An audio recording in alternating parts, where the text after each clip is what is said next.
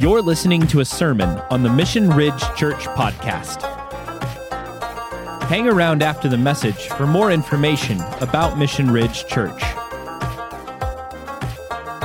Sermon notes for this message or any of our other messages can be found through our website, missionridge.church. Thank you for joining us today. We hope you enjoy.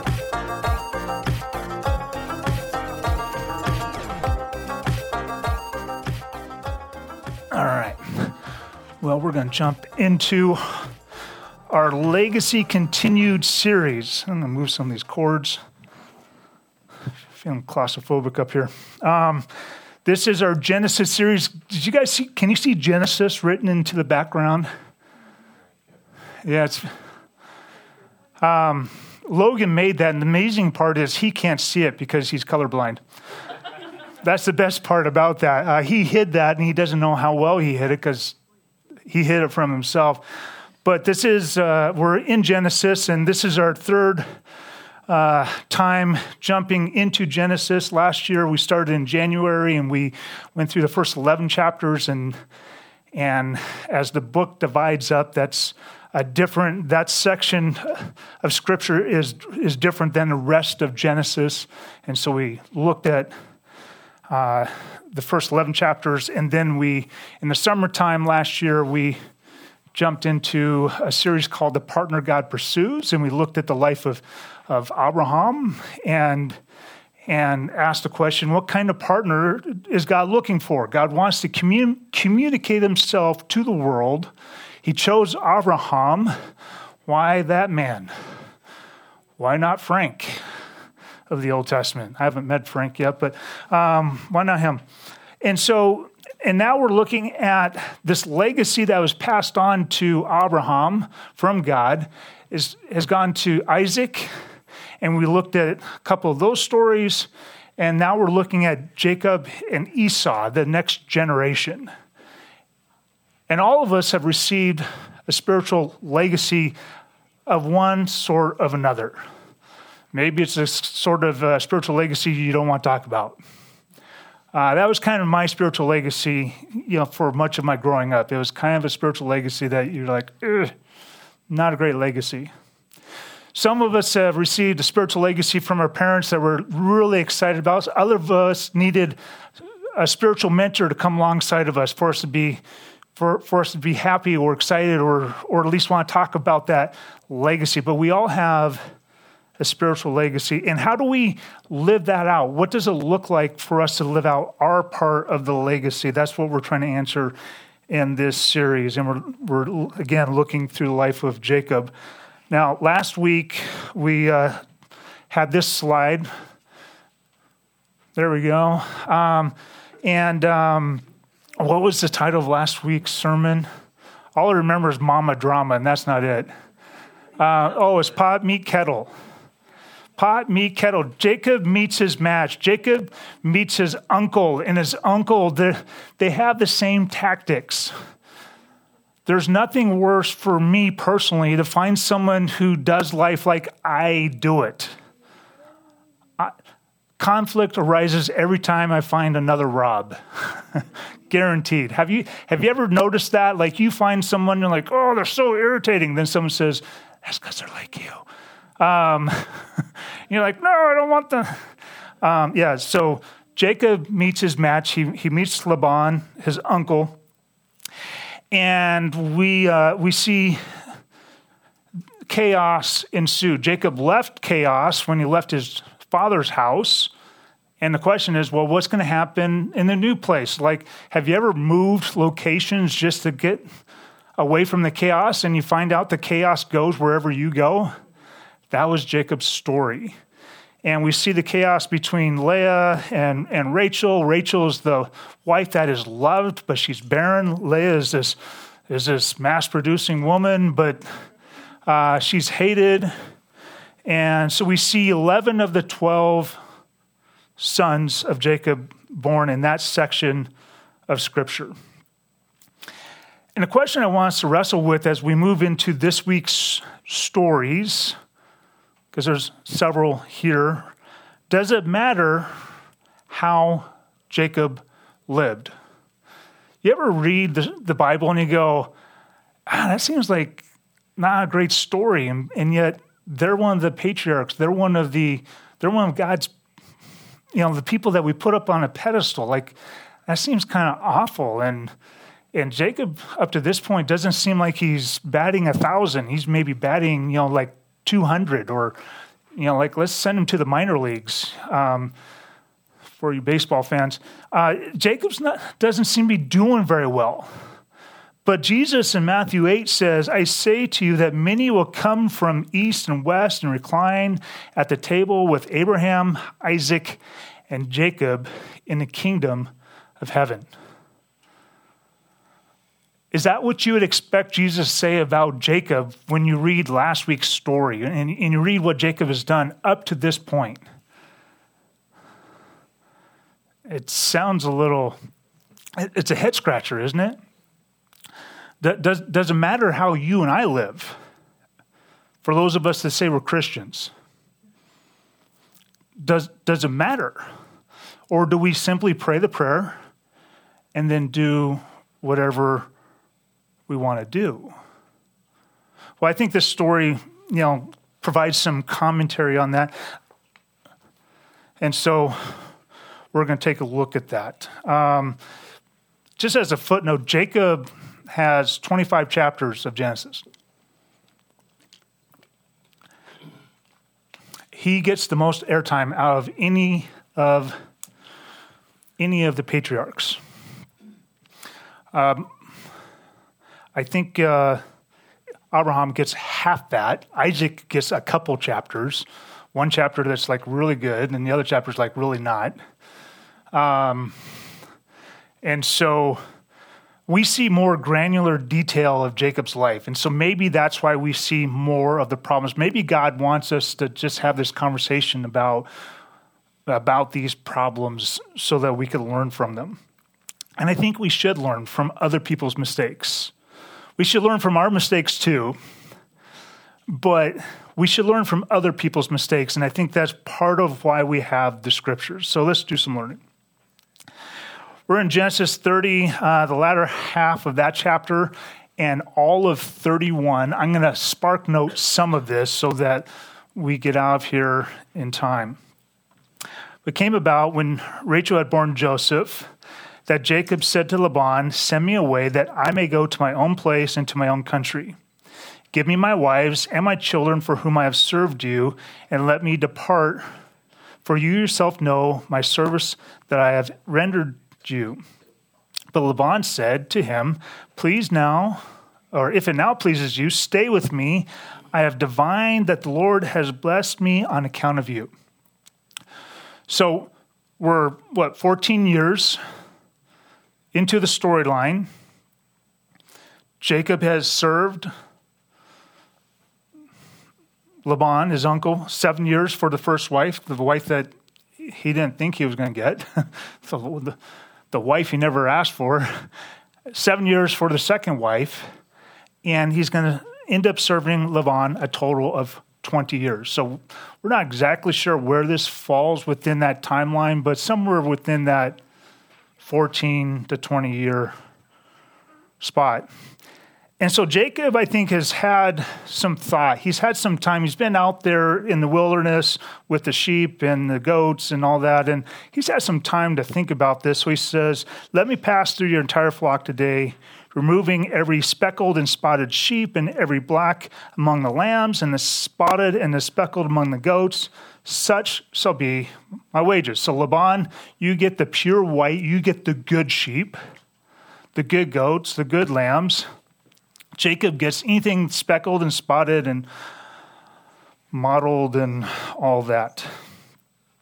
And he separated he separated those flocks.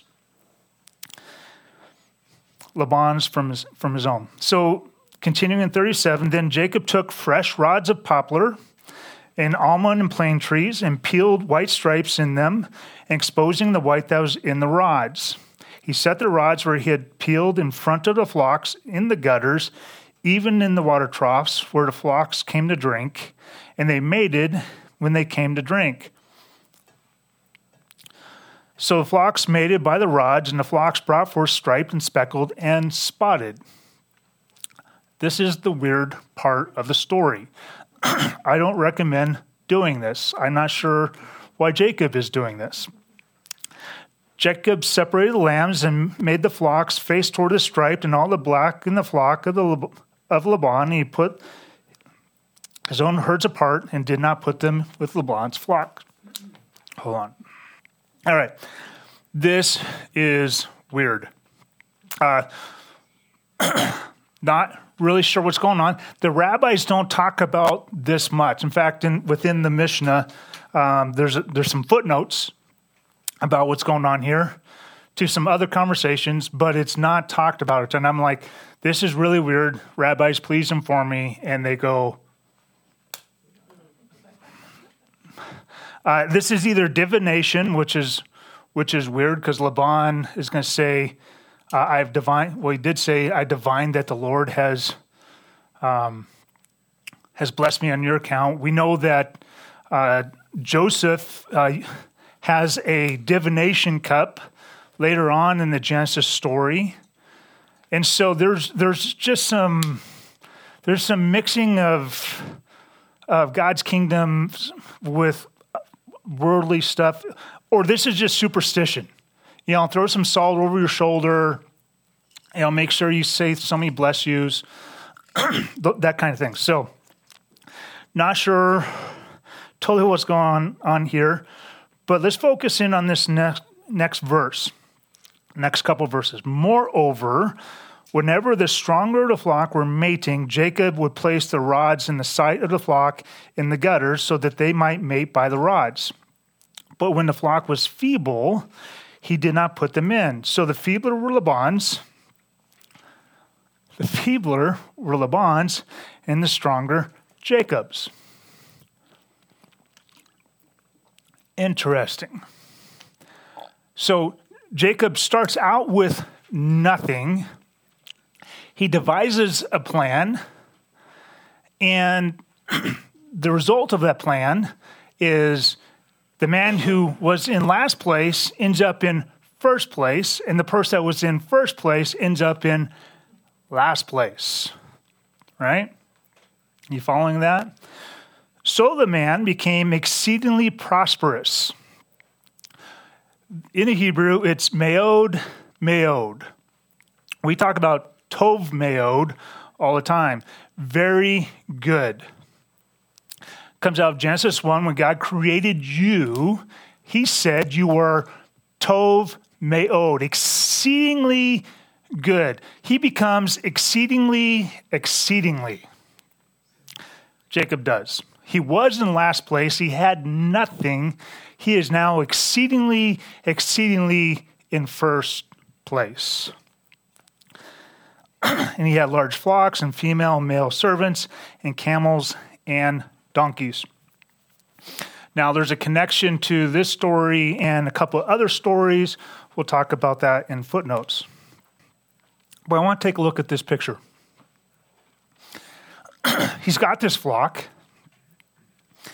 and he he could go for equality. He he could go for weakness, or he could go for strength. Like there's some options here that that Jacob has. He could work towards everybody winning, but he doesn't do that. He works to where he's strong, and Laban is weak this doesn't seem like kingdom values, does it? Does this seem like all nations will be blessed through you? Well, except for your uncle?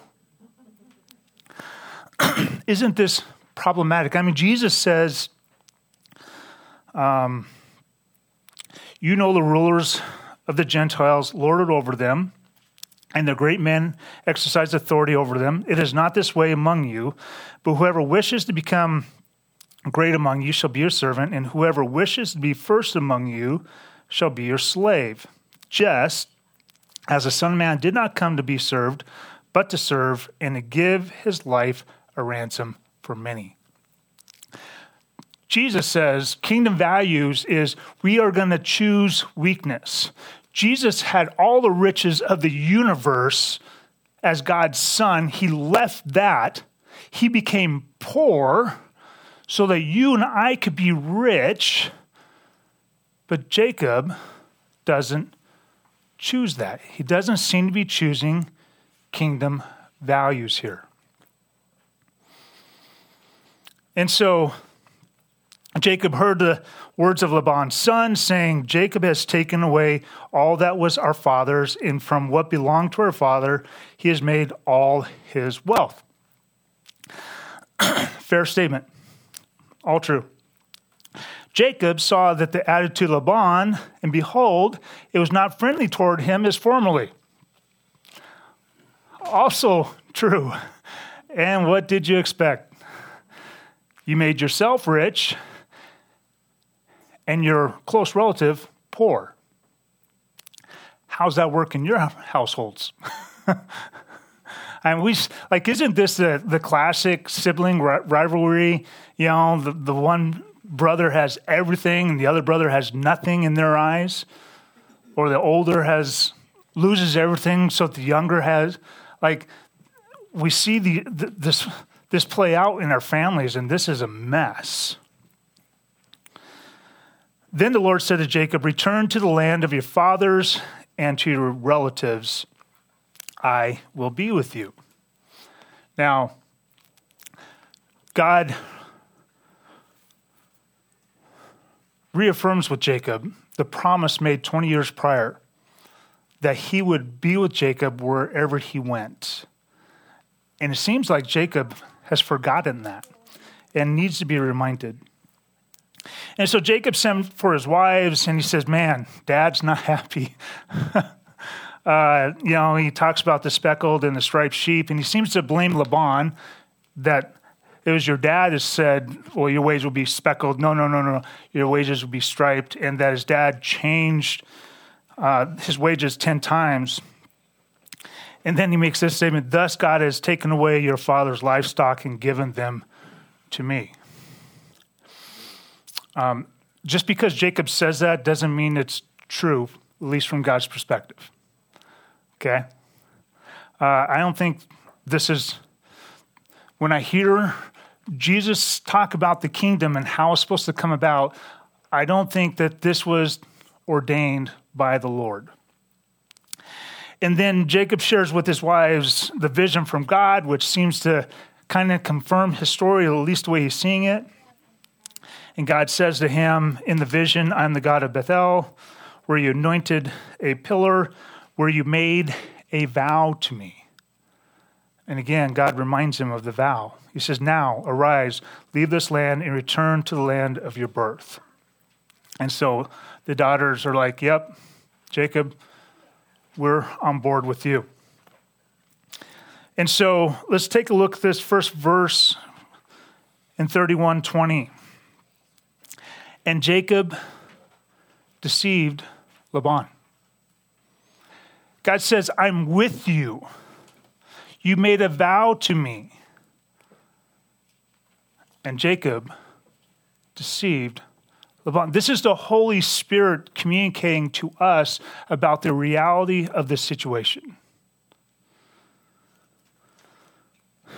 The Aramean by not telling him that he was fleeing, so he fled with all that he had, and he rose and crossed the Euphrates River and set his face toward the hill country of Gilead.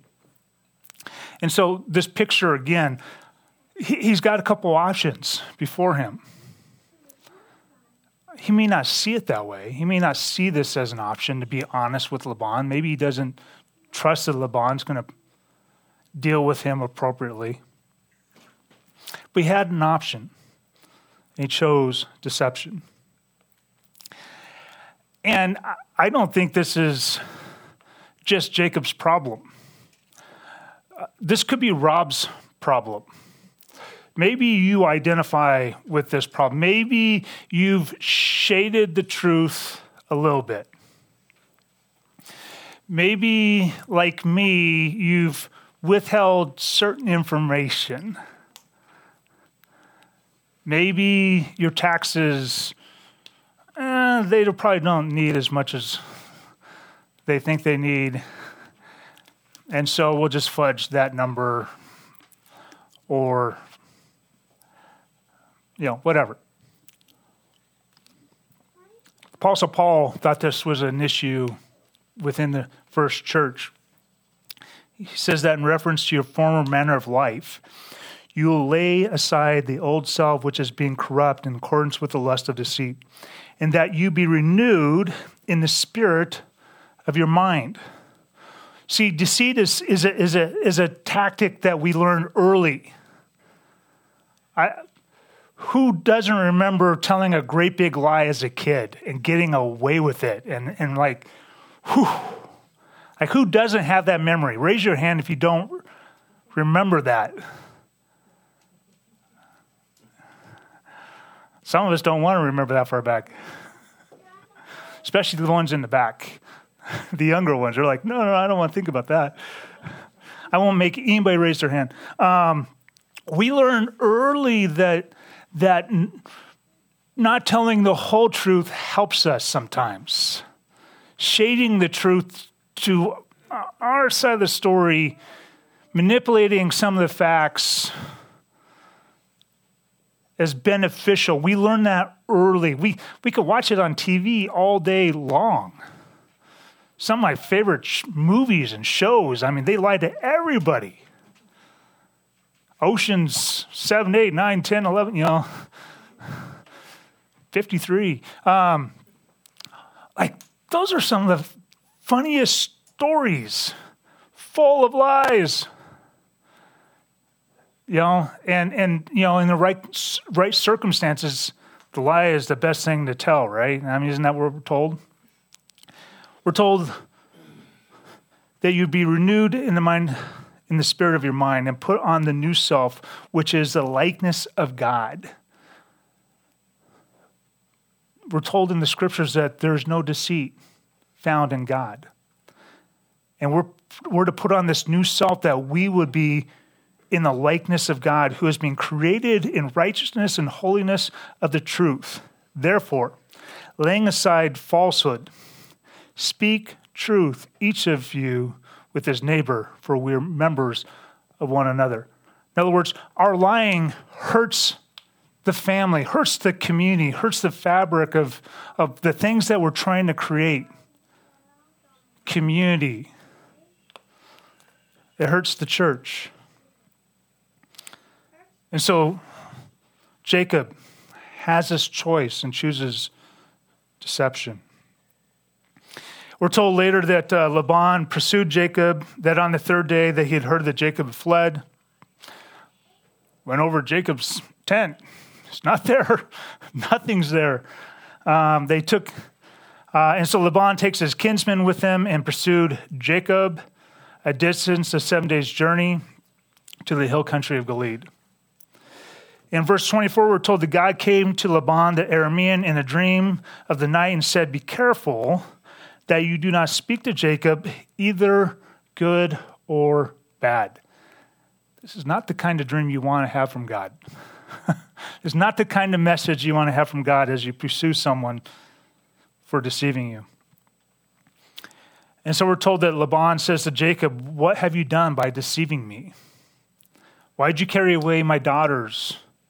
Like captives of the sword. Why did you flee secretly and deceive me? Twice he talks about deception. And he says, It's in my power to destroy you, to harm you, but God, the God of your father, spoke to me last night.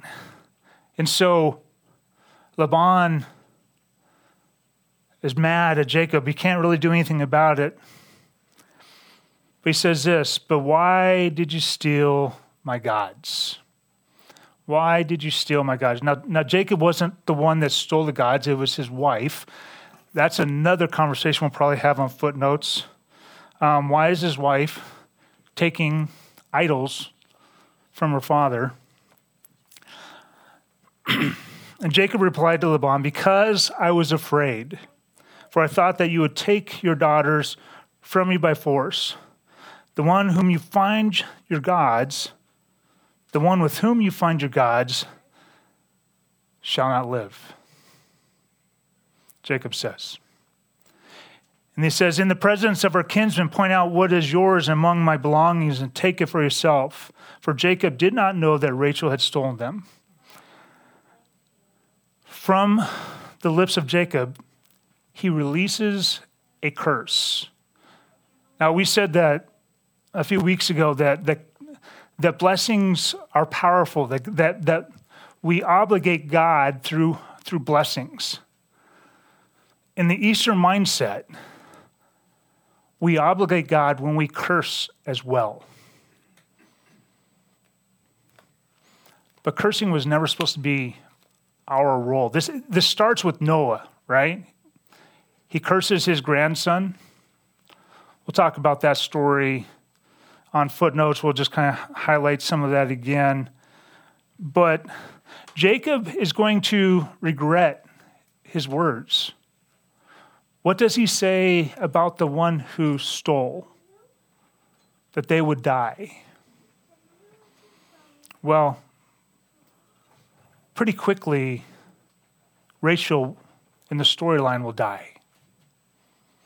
Our words matter. And again, we got this picture.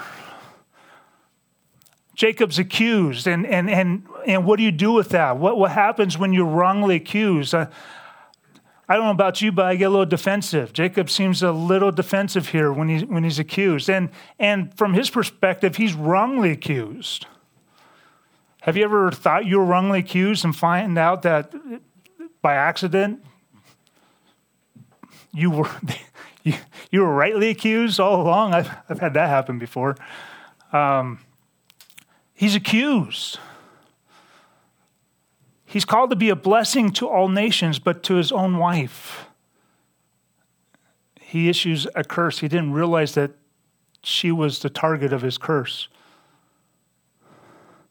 I've done that. Have you ever said something kind of mean to somebody and, and then you realize what you, were really saying some a mean thing to someone you cared about?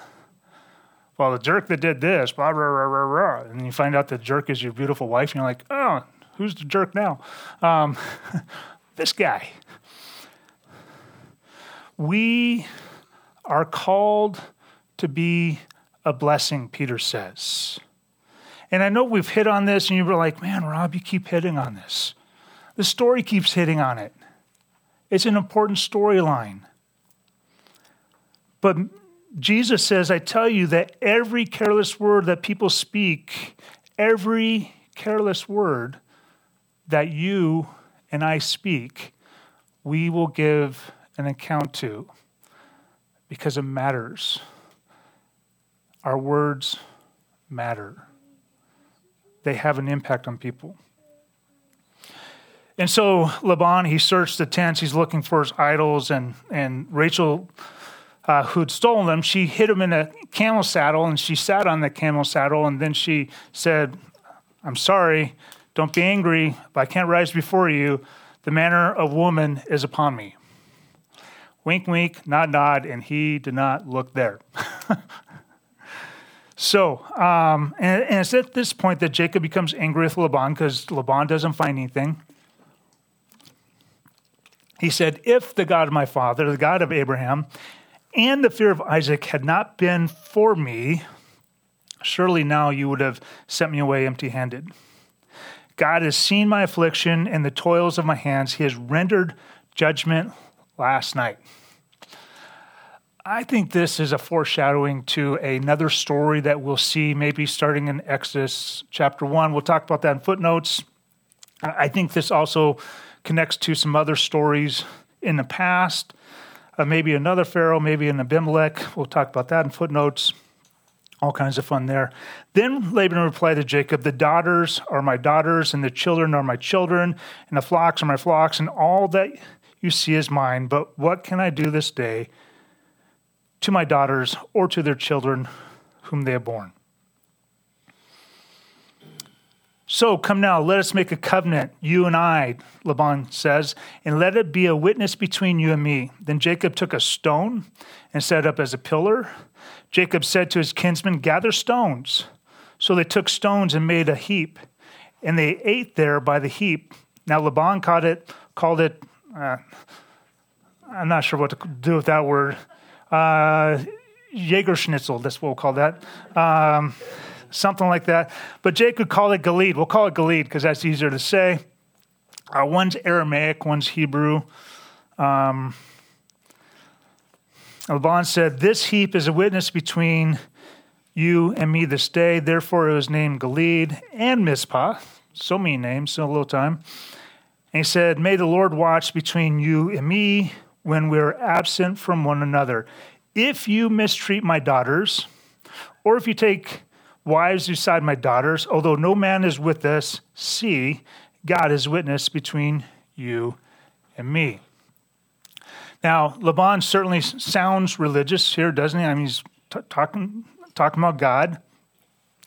But Jacob is the one who sets up a pillar. And they eat a meal, and that meal is supposed to symbolize we are at peace with each other. They wouldn't eat that meal together if there wasn't peace. And Laban, he, he calls the place one name, Jacob calls it another name. But are they really at peace? Because pay attention what happens next. There's going to be another meal and another pile of rocks here. Laban said to Jacob, Behold this heap, and behold the pillar which I have set before you and me. This heap is a witness and the pillar is a witness that I will not pass by this heap to you for harm, and you will not pass by this heap and this pillar to me for harm. The God of Abraham and the God of Nahor, the God of their father, judge between us. Jacob builds his pillar like he did when he was at Bethel. He builds his pillar to the God of his father and his grandfather. Laban, he builds his pillar to the God that Abraham used to serve, to the God of his idols that he's missing. All right? And we're told that early in the morning, Laban arose and kissed his sons and daughters and blessed them. Then Laban departed and returned to his place. So again, Laban, he, he has his pillar Jacob has his pillar. They're two different gods.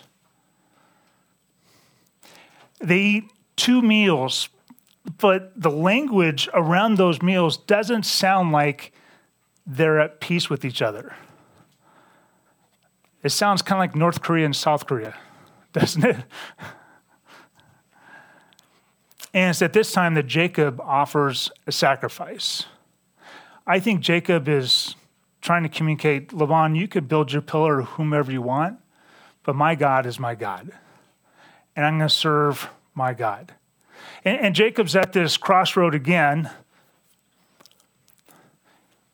He's establishing a covenant, and he chooses to build an altar to the living God while, while Laban is building his altar, his pile of rocks, to his idols.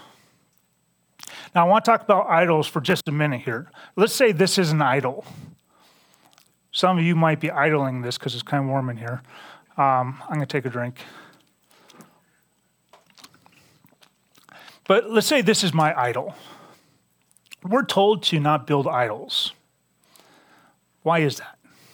Why, as followers of Christ, are we told not to build idols? Well, this idol represents this God in the unseen world. Like when they would build their idols, they didn't anticipate that, you know, this this thing in my hand was actually the thing. Like this just represents something else. This is a physical manifestation of, of this reality that lives out there in the universe somewhere. That's why they had idols. Why are we not supposed to build idols? because God already has something in place to represent him. He actually has some ones in place to represent him. And that's you and I. See, we are that representation to the world that there is a living God. And sometimes we live out that representation really, really well, and sometimes not so well, not so great. And we've seen four different times that Jacob comes to this crossroad, right? He chooses, he chooses to deceive. He chooses to curse. And he chooses to make himself strong and his close relative weak. Like the first three times, he's not doing this. He's not living this out well. Maybe, maybe the fact that the guy came back to him in a vision, came back to him in a dream, and reminded him that he would be with him always, and that he made a vow. Reminded, and I don't know about you, but I've been there where I've gotten off track. I've gotten off the path. Like Jesus says, there's a narrow path, right? That we walk. And I've been far from that path. And when I try to witness to people, when I finally build my altar, and I've been away from the path for a long time 20 years, Jacob's been away from the path. Like, how's that witness going for Jacob with his uncle? No, no, no, we're going to call on the God of the heavens. No, no, we're going to call on the Creator God. No, no, no, we're going to call on the God that uh, shows up, that hears our prayers. We're going to call on the God that's not mute. We're going to call on the God that actually talks to us. He talked to you, he talked to me. And is Laban ready for that witness at this point? Like, he, Jacob, I spent 20 years with you, and you want to talk to me about God now? Like, when we live a life of mixed values, it creates chaos. Not just for us. I mean, Jacob is living in utter chaos. He's, he's fearful for his life, but he's creating chaos for his family, for his uncle, for his uncle's kinsmen. Like the whole community is living in chaos. And I think that's this week's implication living a life of mixed values will bring chaos. And I've tried everything that, uh, that Jacob tries here. Um, you know, I've, I've lived mixed values. In college, I would chase after girls and go to parties and, and uh, I won't say everything just because we have kids in the room, but there's a, you know, like I chase after all kinds of things. And then I come home having drank stuff other than water, um, a lot of it. And I would try to read my scriptures. Like that's about as chaotic as you get. In the military, there were times where I sensed that God was blessing me, that I was moving up in the ranks and, and I was put in a position because God was blessing. But there were other times where I felt like I had to fall into the, the pattern that you see in the military where we discard the weak, where we dominate, you know, move, follow, or get out of my way, right? I tried that. With my family, I, there's been a lot of things I've done really, really well with, within my family. You know, I introduce my kids to Christ. I pray for my kids on a regular basis. There's, there's I introduce them to the scriptures, um, to partner with my son on Father's Day to provide a service is just a huge blessing for me. But when I mix in anger and resentment in my fatherly skills, I create chaos. Within business, we knew, as my parents our family business, we knew that God was the one that was providing for us. We knew that when things were hard, when things were tight, that God was showing up. He was sending people our way. But then there was those times where we just kind of fudged the truth a little bit to get a job. When we would skew the numbers a little bit, when we would withhold information, creating chaos. And it's an impact has an impact on what people see because because Laban has his idols. The world has you and I.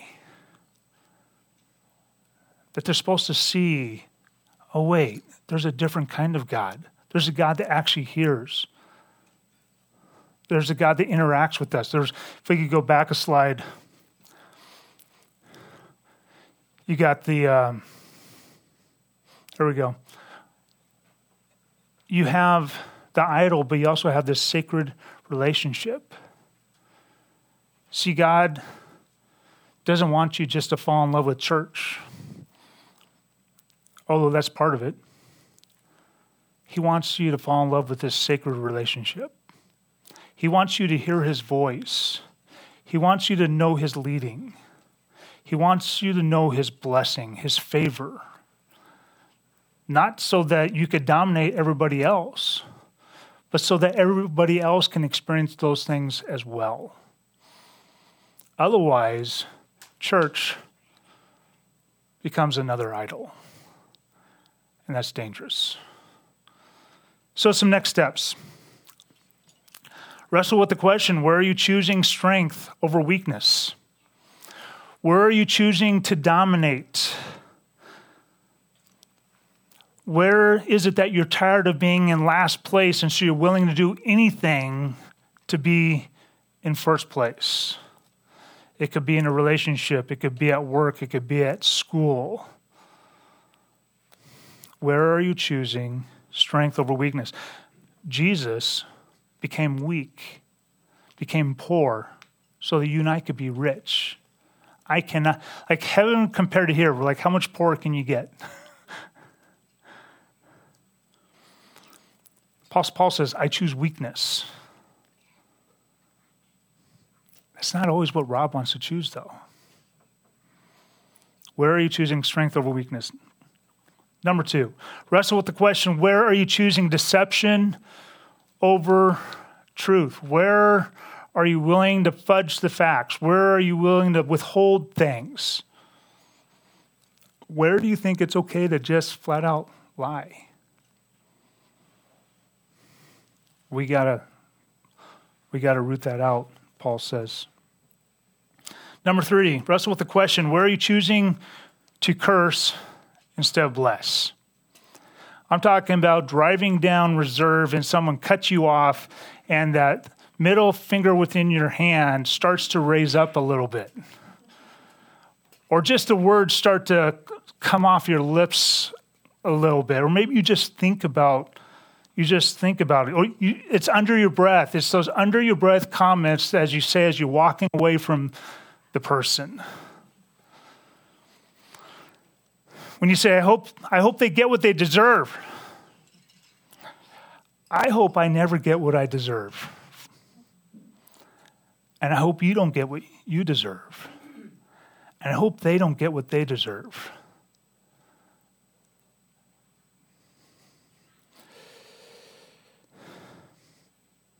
Jesus says the good man brings out of his good treasure what is good, and the evil man brings out of his evil treasure what is evil. But I tell you that every careless word that people speak, they shall give an accounting for in the day of judgment.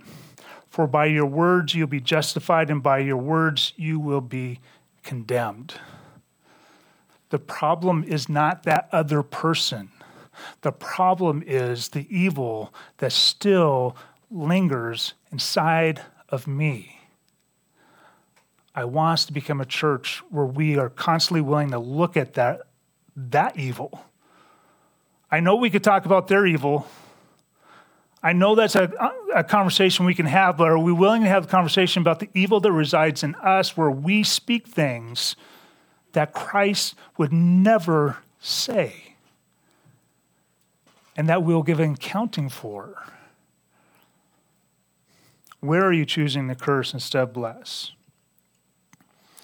And then number four, wrestle with the question in what ways are you choosing religious observance? That's easier to say than religiosity. Where are you choosing religious observance over relationship with Christ? Do you anticipate hearing from Jesus? Do you anticipate Him leading you, directing you? Or has life as a Christian become this thing that we check off? There's this, there's, there's this laundry list of things that we have to do. All right, got Sunday squared away. Let's let's get out of here. All right, got care group squared away. Whew. Let's go home. Now we could get to real life. Now we could get to the things we really care about, the things that we're really passionate about. We got those things squared away. We, we made our community think that we're, you know, happy. Or you hear out of relationship, out of connection, out of intimacy, out of celebration, out of love. Because if you're not, we want to help you get there. Like if, if you've never been there, we want to help you get there. And if you were there at one point, but you're not there today, like I, I get that. I, I, I've been there. Wrestle with the question in what ways are you choosing religious observance where church has become the thing that helps people know who you are and what you're about? I go to church. Versus this relationship, this sanctified, this glorious relationship with the creator of the universe. My great desire is to experience him. And my great desire is for you to experience him too. Jesus said, Follow me, and I'll make you fishers of men. Jesus says, Follow me. And that, and that invitation is still there for us to follow him. It's always to follow him. God doesn't go where we lead, we go where God leads. I don't know if you noticed that or not. In the scriptures, find this circumstance where God follows the other person to figure out what the other person wants done. You won't see it. Jesus says, Follow me, and I will make you something that you're not today fishers of men. In the Great Commission, we're told, make disciples. And we have this great promise I am with you always. What an amazing promise. It's the same promise that God gave to Jacob make disciples, and I'm with you always. That's what we're called to. And when we don't live for that, we're living for less than everything that God has for us, which ultimately is to experience and enjoy Him. It matters how we live. We're going to see that in, in the, the letters of John. We're going to, in our next series, we're going to look at 1 John, 2 John, and 3 John we're going to see it's an important conversation for, for the apostle that was about as intimate as you could get with Jesus, laying his, has, his head on his chest during the Last Supper. It's an important conversation. It matters how we live. It makes a difference to not only to us, but to the people around us and their experience and how they see our God because, because an idol will never communicate this glorious God that we serve. Thanks for listening to the Mission Ridge Church podcast. Be sure to subscribe and share if you enjoyed this message. Mission Ridge is a church focused on relational discipleship and located in Missoula, Montana. If you are in the Missoula area, we would love to have you come say hello. For more information about Mission Ridge, connect with us on Instagram, Facebook, or online at missionridge.church. If you would like to partner with us financially, you can give securely online at missionridge.church/give. We'll catch you on the flip side. Thanks for tuning in.